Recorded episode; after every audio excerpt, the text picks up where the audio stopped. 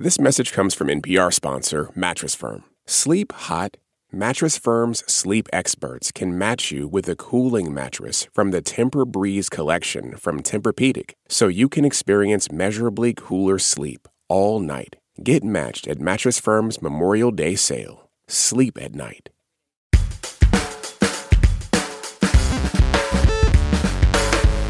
Hey, you're listening to It's Been a Minute from NPR. I'm Karen Grigsby Bates, in for Sam Sanders. My guest on the show today is best-selling author Jennifer Weiner. She's the mind behind some of the biggest books of the last two decades: Good in Bed, Little Earthquakes, In Her Shoes. That book, In Her Shoes, even got turned into a major feature film in 2005 starring Cameron Diaz, Toni Collette, and Shirley MacLaine. Is this Ella Hirsch? Yes, it is. Did you have a daughter named Caroline? This is my granddaughter, Maggie Feller. Oh, hello. Turns out I have a grandmother I never knew about. Our mother was dead. The grandmother might have come in handy. Jennifer gives us the delicious backstory to getting her work adapted for the big screen. She also talks about her latest book, Mrs. Everything, and how her writing has shown her books aren't just for women, even if they've been called chick lit in the past. You should know that I talked to Jennifer back when Megxit first broke. I really needed to get her take on that, so here we go. Karen, Yes. nice to talk to you. I am so glad to hear your voice at the other end. I Yeah. have read several of your books, and um, when Mrs. Everything came out, sort of got into it over the holidays. And when they said, you know, would you guest host and who do you want to talk to? It's like Jennifer Weiner. oh, I'm so glad. Thank you. I was also thinking about you yesterday, knowing I was going to talk to you when Megxit happened, and I thought, holy crap. Oh. Could Jennifer Weiner have written that? Did she dream this up so I could ask her about it? well, I actually I'm writing a piece about it for the Times right now. Um, I'm completely, completely riveted, and it's it's just made me think that like we here in America should have our own royalty. No, like, no, we should not. Well, well, let me let me tell you why though. Let me tell you because I think that the, the job of like the public facing persona of America, that's always been the first lady. And we don't pay our first ladies. And some of them just either don't want to do the job or aren't very good at it. If we just have a celebrity do it, like somebody who's either already famous or really wants to be famous, and and get, they won't have any power. You know, we won't give them like any actual responsibilities. They'll just have to like look nice in public, and and and you know, if the prime minister of Japan comes to visit, they can show his wife around the rose garden, like that kind of thing. I think this hmm. could really work. And plus, which like. I, they're just so fun to watch. Like, are you watching The Crown? Do you watch The Crown? Oh, it's already been binged. Addicted. I'm waiting for season four. addicted addic like helena bonham carter like i just want to i just want to be her cigarette smoke or something i i just i'm she's so good but just the idea that like their job is to be a public distraction their job is to be entertainment Exactly. And they didn't sign up for that and some of them aren't very good at it They didn't, but many of them are paid quite handsomely for it. And Yes. so, you know, you got to do it if you want to get, if you get the money. right you got to go out and do the job. right right which i guess is you know why why um meghan markle wants no piece of it she's just like i don't i don't want to do this and and i respect that i respect her Yeah, probably better to have thought about that before, she you got married, married. well I know who you are. A lot of people in my studio know who you are, but maybe some people who are listening to us don't know who you are. Uh-huh. Can you tell us who you are and what you do and give me a really brief bio? Sure. Okay. So I'm Jennifer Weiner. I live in Philadelphia. I am a novelist, um, and my most recent novel is Mrs. Everything. And you're a Princeton grad mm-hmm. who went to work at a newspaper. Yes, when you could still do that. Yeah, um, when there were still newspapers when to there were work newspapers for. to work for. And you grew up in Simsbury, if I remember correctly. I did. No one's ever heard of it. I've heard of it because I'm from New Haven. Oh, well, there you go. Yes. it's like I thought, okay, I mm-hmm. know there are Jewish families in New Haven and in mm-hmm. Hartford mm-hmm. and, in And in West Hartford, and yep. West Hartford, but Simsbury seems a little. Were you the only Jewish kid in your class? There were 400 kids in my high school's graduating class, and nine of us were Jewish. Nine. Wow. Yeah. So, I mean, and I would say to my mother, like, what are we doing here? Like, why aren't we in West Hartford, which had and has a significant Jewish population? And I, I think that my parents just sort of fell in love with the house that we ended up living in. And, and Simsbury is very lovely. You know, you sort of It's come beautiful. over. It's just gorgeous. It, it looks like this, you know, your stereotypical image of New England. Yeah, it does, absolutely. It, it was it was not a, a super happy place to grow up. I, have was to say. wondering about that because a number of your heroines are Jewish. Um, and I'm wondering if being sort of the outsider in that way as you grew up in this little teeny hamlet in New England um, kind of gave you the observational powers to imbue your heroines with the ability to move as outsiders in their own lives. That's very astute, and it's something that I've thought about a lot and and talked about a lot. I think that being Jewish makes you an outsider in in many ways. I mean, you're not part of the majority religion, you don't celebrate the same holidays, and you you just come from a different place than lots of other people do. Um, but unlike other minorities, it's not always visible. So you can sort of you can pass in a way. You can you can look like you belong, but um, you're you you sort of do and you sort of don't. And and I I was I was an outcast for a lot of other reasons too, namely mostly my personality. you know, like my I have daughters. I have um, a teenage daughter and a twelve year old daughter, and sometimes they will talk to me about their friend dramas and the stuff that's going on at school, and I'll like try to give them advice. And and my daughter Lucy, who is the she's the teenager, and she's super sarcastic, and she'll just roll her eyes at me, and she'd say, um, you know, I'd like to talk to somebody who actually had friends when they were my age. Oh, I know. for this, I was in labor with you for 48 hours and finally had a C section and took years to get my bodies back. Really, child? Exactly. I Oh I my my God. I had my physical last week, and you know when you go to the doctor these days, they're like, "Are you safe in your home? Are you experiencing any abuse?" And I'm like, "Hey, I live with a 16 year old, so like the abuse is pretty much constant. It it never stops."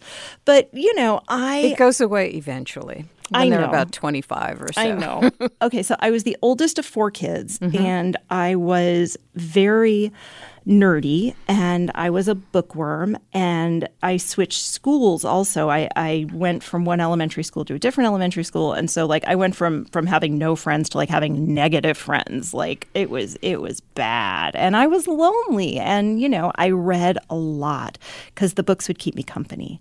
And I spent a lot of time, to your question, thinking about like, why doesn't anybody like me? You know, like, why am I so on the outside? What makes me different? What can I change? What can I, what can I not change? And and how am I going to figure this out so I'm not so lonely all the time? Coming up, I asked Jennifer how she covered so much ground in her latest novel, Mrs. Everything. This was sort of my swing for the fences book. Like, it felt like this was a time where I was called to speak up and, and say something. And a warning to listeners that there is sensitive language around the topic of molestation. We'll be right back.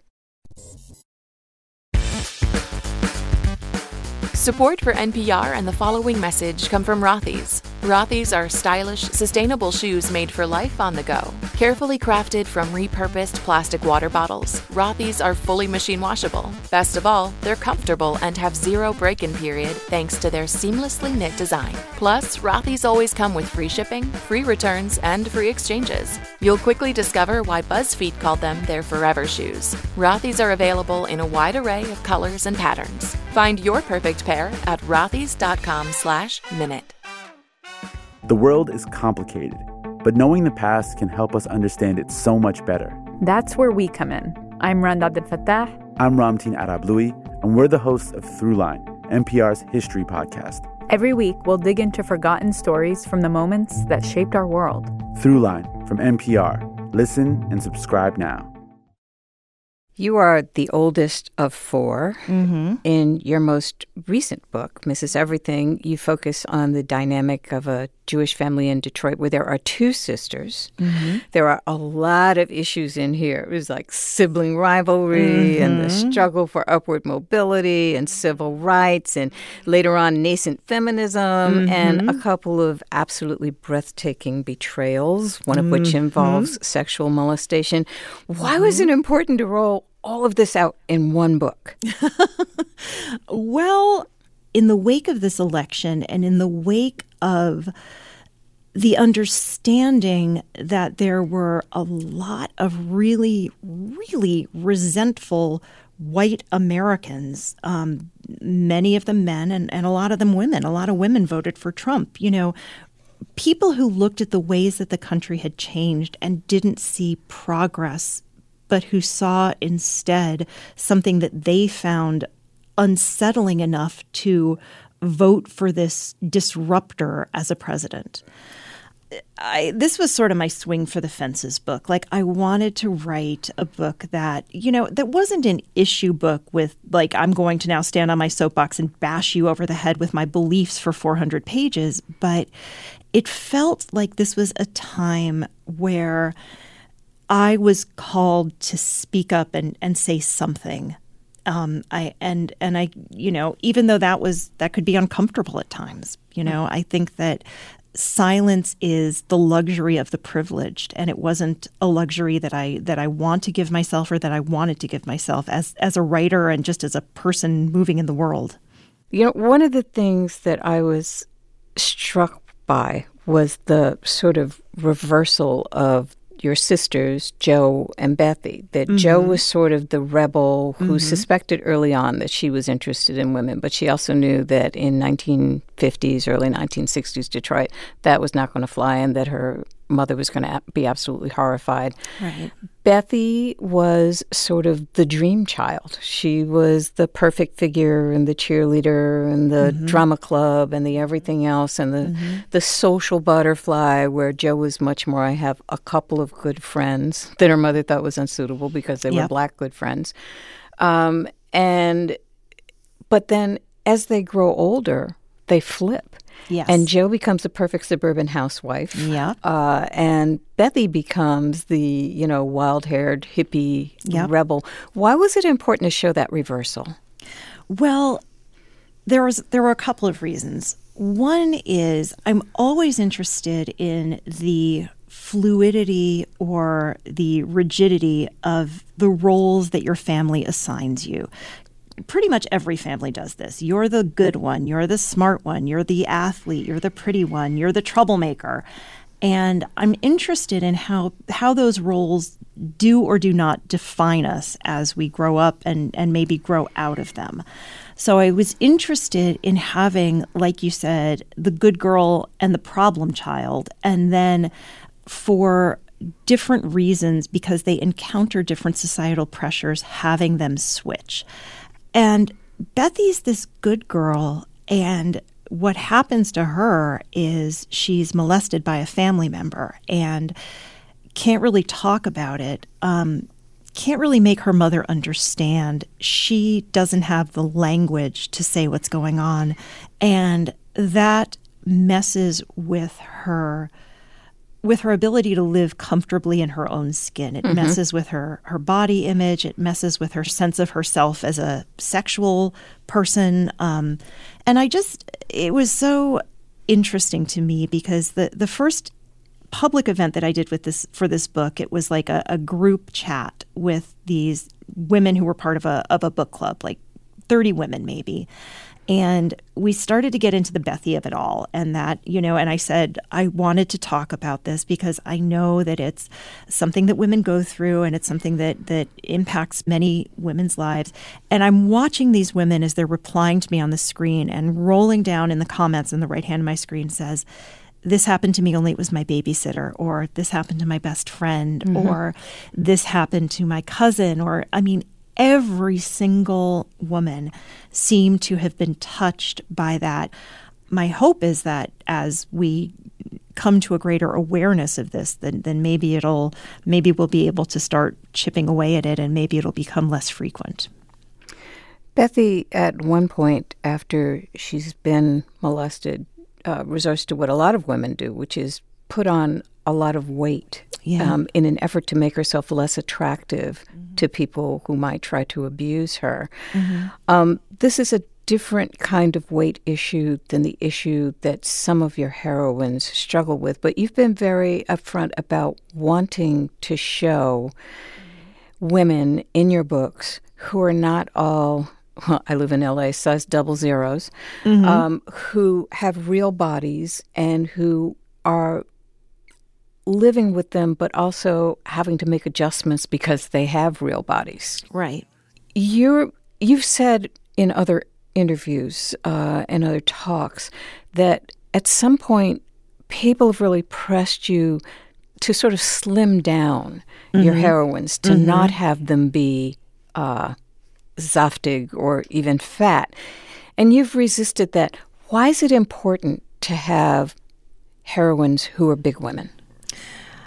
Well, the short answer is that representation matters. And I think that if a fat teenage girl can pick up one of my books and can see a woman who is her size, who is not a martyr because of it, who is not the sassy best friend or the sidekick, and who gets to live a full and rich and eventful life in that body, I think that girl becomes more willing to believe that it's possible that she too could have all of those things in her body, that she doesn't need to change or make herself less, make herself smaller, make herself able to fit.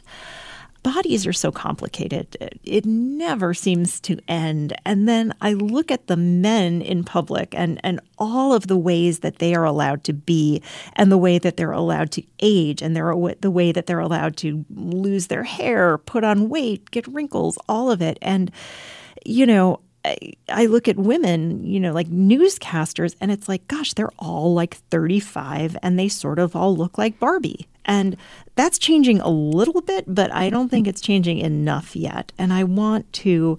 I- I want more diversity. I want more diversity in, in every way you could think of. And I think that bodies are something that I would like to see more diversity. You know, as a plus size woman myself, as the mother of daughters, I think about this endlessly.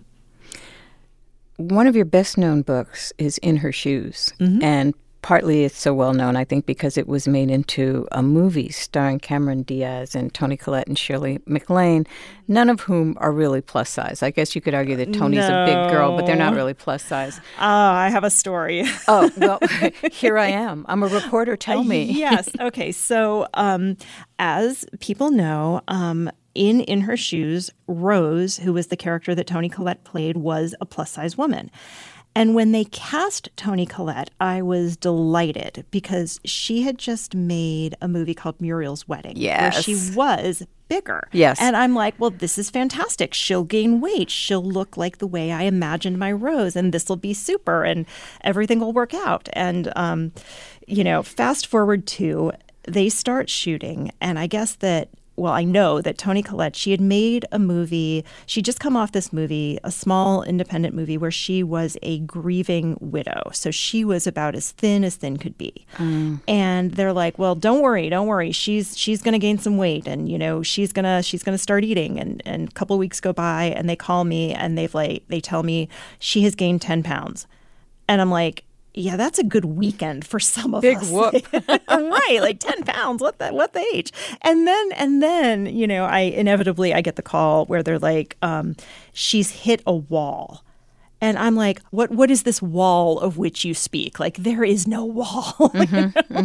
And and so um, She's plateaued in the opposite direction, I the dreaded plateau. No. And so that was, I mean, I was happy with so many things about that movie, but I wasn't happy with the idea that we were all supposed to believe that, you know, Toni Collette with, you know, uh, who was maybe a size eight, you know, was supposed to be plus size. And I, you know, I think that there are writers who do have the power to say, like, you're not making this movie until we get somebody who looks right. But at that time in my career, I was not one of those writers. And, you know, they, they just sort of said, like, this is, is this is the most you can hope for. But yes, I do, I do wish that, I, I wish they'd found somebody bigger, but they, you know, the problem is there there were no big stars who were both the right age and the right size. And and now has that changed? No. I, well, I, well, you've maybe. got Chrissy Metz and. Melissa McCarthy and Uh-huh. Rebel Wilson Yeah. and Gabby Sidibe and Yep. Aidy Bryant. I mean, they're Mhm. all they're all big girls and they're all working now. they're all big girls and they're all working now. But I mean, I don't think five's anywhere near enough, especially when you look at the world around us and it's like normal women don't really get to see themselves much on television. I mean, like I used to joke, like the only time I ever saw anybody who looked like me was when Courteney Cox wore the fat suit on Friends, and Ugh. you know, to, to be Fat Monica, which was super problematic. Yeah, by the say, way, that's not insulting at all, right? Mm. Super problematic. You know, you can do a lot more on the page than you can on a screen. You have a lot more freedom, and you don't have to worry about like who are they going to cast and who's going to play this. You can just write it the way you see it in your head. Okay, time for our final break. After the break, Jennifer tells me about getting personal in her books and whether writing about herself has gotten a little too close for comfort.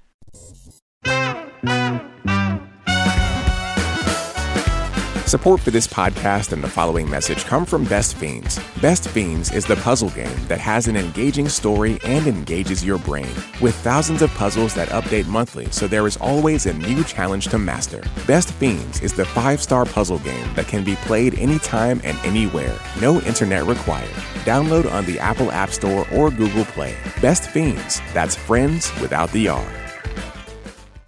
NPR's Code Switch is a podcast about race in America that's about all of us our histories, how we're represented, the ways we've worked together, and worked against each other. You'll learn, you might get mad, you'll definitely laugh, but don't take my word for it. Just listen to NPR's Code Switch. Do you worry ever that you're sharing too much of Jennifer Weiner in your books? You've been very open about how some of your characters parallel your own Uh-huh. life, and I'm Uh-huh. wondering whether you're like, uh, why did I do that? Because now I'm going to have me quoted back to me when I'm in the grocery store. Well, you know, it's so funny. Like, I will have women come up to me at readings and they will say, like, I feel like you're my best friend. and like, part of me will be like, where were you in middle school? Like, I could have really used some friends. and like, where were you? yeah, thank you. You're redundant now. Yes, exactly. It's like, and then my actual best friend is like, they don't know what they're in for.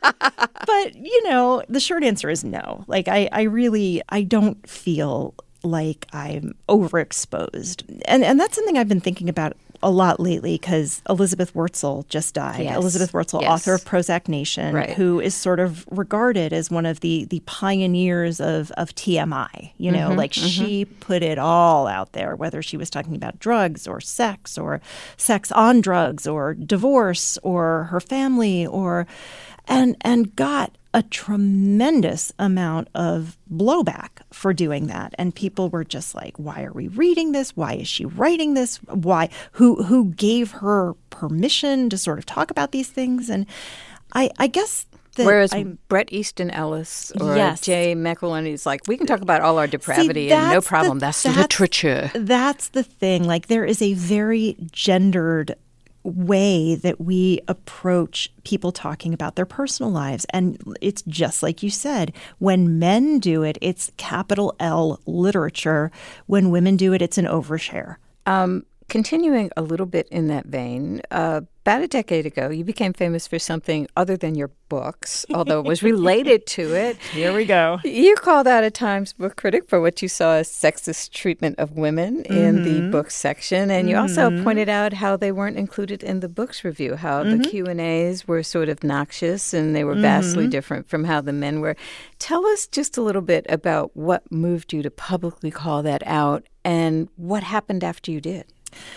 Well, um, I was raised by a feminist mother, and I was raised um, in a progressive Jewish tradition where it's our job to you know the short version is sort of if you see something say something mm-hmm. if you mm-hmm. see injustice if you see inequality your job is not to sit back and say hey that's someone else's problem and then i just started like counting just even in my own head like how many women are showing up in the new york times book review versus how many men how many women are getting their books reviewed twice versus how many men how many women are getting their books reviewed twice and getting profiled versus how many men and it was a lot more men than women. And I surprise, surprise, surprise. And I'm like, you know what? Like, this isn't fair, and it doesn't feel fair to me, and I don't think it's fair to all of the other women who are being published. And I'm going to say something about it. Um, you know, and the blowback was pretty quick and pretty brutal. And it was a lot of Jennifer Weiner's books are crap and they don't deserve any attention. And the reason the Times doesn't write about books like hers is because they're crap and they're terrible and they don't deserve any attention. And she's not writing literature. And how dare she, how dare she complain about the attention that Jonathan Franzen is getting? I mean, she's no Jonathan Franzen. Even and when the book, when the Franzen book is not all that impressive. Well, it's, and it's like, like, look, I never said I was Jonathan Franzen. However, I will say that I'm noticing that, geez, the Times has a column devoted to mysteries that runs every week in the book review, and I they don't touch romance. Now, and I know that romance vastly outsells mysteries and mm-hmm. vastly outsells literary fiction. And in fact, the sales of, of romance make that genre possible in many ways. You know, it's like all of those harlequins that make a literary novel that's going to sell 2,000 copies, you know, economically feasible for a publisher to do. And then this organization called VIDA actually did a count where they went through the New York Times and the New Yorker and the Atlantic and Harper's and the New York Review of Books, all of these prestigious publications and they actually counted bylines and they looked at how many books by women are getting reviewed, how many women are writing reviews, how many women are getting written about. And it was a, a shocking disparity in some cases. I mean, the first year they counted, I think I think the New Republic had reviewed 17 books by men and one book by a woman. Mm and you know and and the times was not balanced. And i mean they weren't as nearly as bad as some of the other places but there was a real disparity. And 10 years after that conversation things have gotten better. The Times covers romance now. There's a columnist who writes about nothing but romance yes. novels. Um, there's a, a woman who's running the New York Times Book Review. Their numbers have gotten a lot better. The ratios of men versus women who they're reviewing, who they're getting to write reviews, has changed. And even in the places where it hasn't gotten a lot better, all of those editors at one time or another have had to they've been called to account. They've had to justify their crappy ratios. And in some cases, they've said, like David Remnick at The New Yorker says, yes, we realize this is an issue and we're going to try to do better. So, you know, it was a conversation and it was, you know, a, a big and sprawling and at times mean spirited conversation. But I think it was a conversation worth having. And I think that if I have any kind of platform, if I have any kind of public standing, I want to try to use it to make the world more fair. Speaking of platform, mm-hmm. you are now an op ed contributor at the same newspaper you called to task for not treating women very well. How about that? How about that? Ah, the uh, satisfying arc of moral justice. yes, it, it, it blah, bends blah, blah. slowly, but it bends towards justice. Yeah. Yes. What are you working on now? I understand there's a book in the works that's going to be out uh, very soon, like this yeah, spring, this summer. Um, it's called Big Summer. And I, I, wanted to write something that was a little more lighthearted and um, that took place in a more compressed period of time. Like Mrs. Everything covers like 70 years. And I, I was so like deep in the revisions and the research. And I just said to my husband, like, my next book, it's going to take place over a weekend.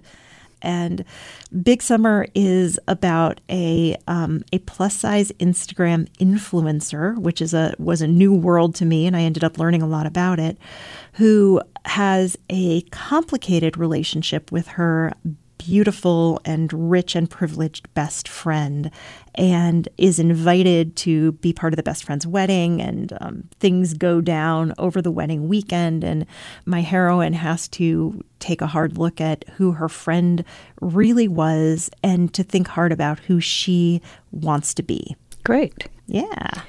There are a lot of women writers who, during their lifetimes, I think people looked at them and said, "Oh, you write books. That's nice. That's Mm-hmm. that's cute." Basically, but now they're dead, and we're studying them in, you know, lit classes. Mm-hmm. Um, you think people will be studying Jen Weiner in lit classes? You know, See that that I don't fifty know. years from now.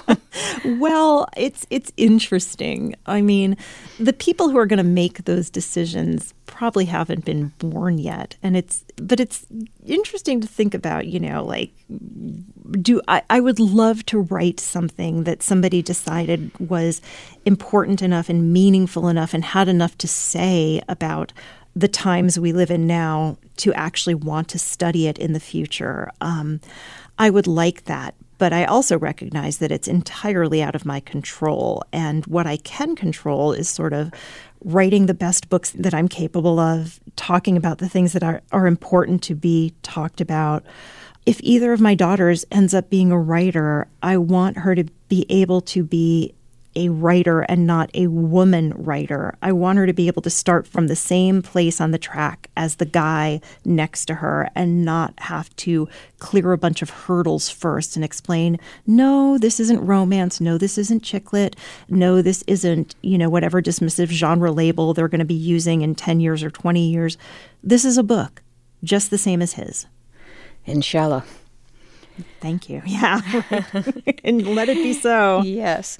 Well, Jennifer Weiner, it was an absolute pleasure. Oh, I plan you. on diving deeply into Big Summer when it's available, but I promise if I'm ever lucky enough to run into you in a grocery store, I will mm-hmm. not rush up to you and go, I feel like you could be my BFF. I'll just ah, nod and keep strolling nod, by and saying, There's a fine writer. Yes. Thank you. This was a pleasure. Thanks again to the delightful Jennifer Weiner. She knows how to give good straight talk. Her book, Mrs. Everything, is out now. Big Summer comes out in May. Shout out to my Code Switch team, where you can find me on the regular. That's it for today. Sam's back in your feed on Friday with the weekly wrap. See ya.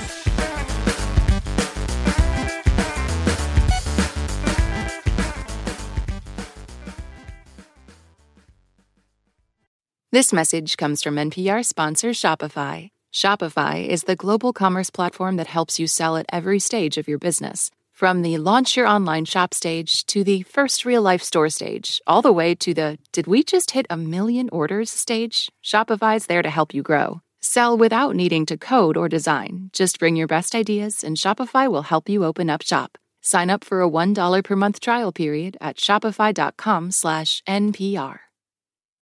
This message comes from NPR sponsor Capella University.